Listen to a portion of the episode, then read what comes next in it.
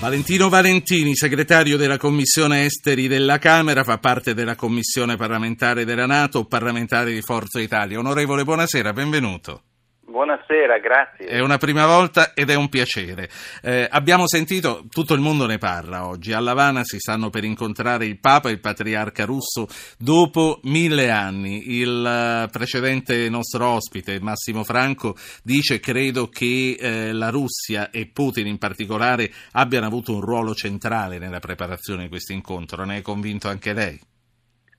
Sì, eh, ho sentito l'intervento del dottor Franco e devo dire che concordo con la sua analisi, certamente ehm, in questo incontro si intrecciano sia gli elementi eh, pastorali, gli elementi diciamo così dello spirito, ma anche e soprattutto quelli della diplomazia. Sì, lei crede che un incontro come questo possa giovare alla causa anche della riappacificazione in Ucraina? È un argomento del quale ci stiamo forse colpevolmente occupando meno adesso che i teatri di guerra vera sono altrove, ma eh, c'è ancora molto da fare da quella parte dell'Europa. Sicuramente sì, eh, non credo se ne debba fare una colpa, credo che l'attenzione di tutto il mondo in questo momento sia rivolta e sempre così con eh, i mezzi di comunicazione alle aree più infuocate, alle aree più calde. Um, rimane il problema dell'Ucraina, rimane un problema aperto. Um, credo che questo incontro possa contribuire a una distensione. Eh, le valenze sono uh, varie, cioè da un lato uh, abbiamo la possibilità di una, di una maggiore distensione anche all'interno dello stesso mondo ortodosso che vedrà in, nel prossimo giugno una specie di, di concilio eh, di grandissima importanza e quindi per cercare anche al proprio interno di trovare una, una, linea più comune. D'altro canto è vero che se si comincia a avviare un dialogo eh, tra la Chiesa cattolica e la Chiesa ortodossa, eh, l'auspicio è che questo possa avere delle ripercussioni anche sul terreno eh, della diplomazia delle armi, diciamo così. Ce l'auguriamo tutto, tutti. Parlando di armi, io comunque l'ho chiamata principalmente per commentare l'accordo di Monaco. A Monaco a notte fonda è stata l'apertura eh, di tutti i giornali radio e telegiornali questa mattina. Il gruppo di sostegno alla Siria ha trovato un accordo. Ci sono sette giorni per lo stop alle ostilità, ma sette giorni nei quali ancora tanto purtroppo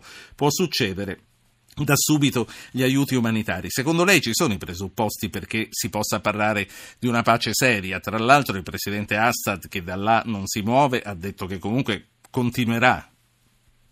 Eh sì, ho sentito anch'io le dichiarazioni di Assad che hanno uh, costituito una doccia fredda alle speranze che stamani, eh, con la quale ci siamo levati quest'oggi. Uh, io ritengo che sia un auspicio. Um, francamente, anche attualmente ho seguito la conferenza di Monaco, ormai grazie ai social media si può seguire anche a distanza e eh, lo scetticismo è forte su, sul fatto che possa esserci un successo sul terreno e, e spiego brevemente perché. Eh, questo è un primo spiraglio, una prima apertura, in realtà non ce l'aspettavamo e, e dicono tra una settimana riusciremo a fare da guardare il linguaggio utilizzato, una cessazione delle ostilità, neanche un cessate il sì, fuoco. Sì, non hanno non parlato si... nemmeno di cessate il fuoco, no, ho notato anch'io, certo. È un passaggio ulteriore della seconda fase. Inoltre, nella cessazione delle ostilità non è ancora definito quali ostilità possono essere eh, interrotte, vale a dire la lotta all'ISIS può continuare, la lotta al-Nusra può continuare, ma il punto chiave è e i bombardamenti da parte della Russia, che la Russia ritiene essere legittimi, questi potranno continuare o non continuare e questi di per sé potrebbero improvvisamente e immediatamente eh, tagliare le gambe a qualsiasi, certo. a qualsiasi, accordo. Inoltre si crea una task force. Eh, mi scusi perché ho risposto alla sua domanda senza però mettere in evidenza il punto importante. Il punto importante però è che c'è l'accordo sulla apertura di corridoi umanitari e questo può trovare l'accordo delle parti e quello che si, si auspica è l'apertura di corridoi umanitari, significa che si va a, a luoghi, non soltanto la zona dell'Epo, ma ci sono altre zone in Siria dove da un anno non ricevono viveri di nessun tipo. Le Nazioni Unite, così come Assad ha fatto quella dichiarazione da parte del sistema delle Nazioni Unite, c'è stata una reazione molto vivace, siamo pronti eh, ad intervenire. Ecco, se forse l'aspetto di, delle diplomatico non è a, buon punto, sì. auspichiamo quantomeno di poter eh, creare un precedente per l'apertura di questi corridoi. Senta, mi rendo conto che non ho ancora fatto parlare gli ascoltatori questa sera. Rimedio subito e do la parola a Bartolomeo che chiama da Cuneo. Il numero per eh, proporvi è 335 699 2949, un messaggio col vostro nome. Come ha fatto Bartolomeo? Buonasera Bartolomeo. Buonasera. Eh, io mi chiedo, ma eh, nel, nel colloquio di Monaco lo Stato islamico ovviamente non, non c'entra niente, cioè non, non, non, è presente. E poi se potete dare un aggiornamento sulla situazione in Libia, sul governo che si deve formare in Tunisia. Va bene. Grazie, buonasera. Grazie eh, signor Bartolomeo. Sì, è un po' quello che stava già dicendo eh, l'onorevole Valentini. Eh, eh L'ISIS continuerà, la Jihad continuerà, Al-Qaeda continuerà, quindi è presumibile, eh, ho capito bene no, quello che ha detto, che anche la Russia continuerà a combattere ISIS e Al-Qaeda. Eh, appunto, il punto è questo. La, la, Russia sostiene di combattere ISIS e Al-Qaeda e gli alleati ehm, dall'altra parte sostengono invece che la Russia stia so- sostenendo Assad e eh, la riconquista che in questo momento c'è sul terreno. E l'accordo è molto complicato, eh, l'ISIS rimane il cattivo eh, da combattere da parte di tutte e due le parti. Qui abbiamo eh, un accordo di, patria, di, pa- di, pace, un cessate il fuoco, un accordo di pace per un'altra cosa, tra le fazioni sul terreno che sono ribelli al governo di Assad e il governo di Assad e i suoi sostenitori. Dietro questo scontro abbiamo, come in un gioco di eh, paraventi o come in una specie di tiramisù, eh, mi, mi, spiace utilizzare questa metafora, forse l'orario non me ne fa venire altre, eh, dietro questi si nascondono i vari eh, stati, le varie potenze che conducono in questo momento una specie di guerra per procura appoggiando l'una e l'altra fazione e su questo si innesta anche all'interno del mondo islamico la frattura tra il mondo sunnita e il mondo sciita.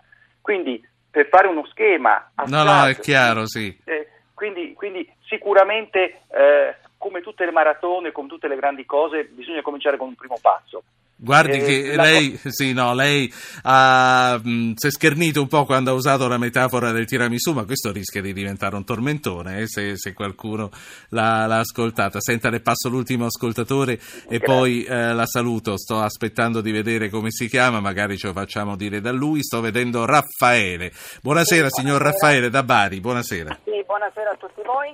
E vorrei chiedere, ehm, ho appena sentito eh, i commenti delle due persone che sì. hanno introdotto l'argomento sulla Siria, eh, ma sentivo l'altro giorno a Voci del Mattino sì. eh, da un intervistato che eh, in Siria si è persa la connessione eh, dello stato delle cose.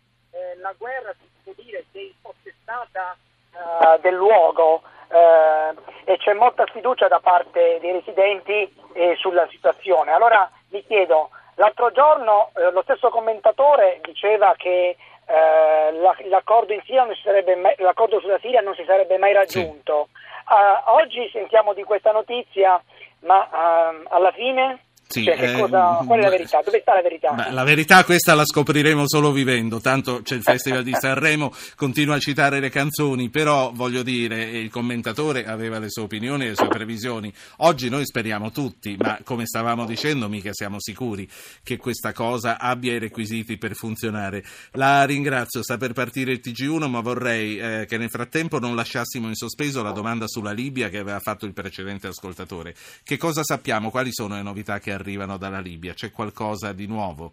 Non ho, non ho novità che non siano quelle che si ritrovano che certo. questo, e che conosciamo.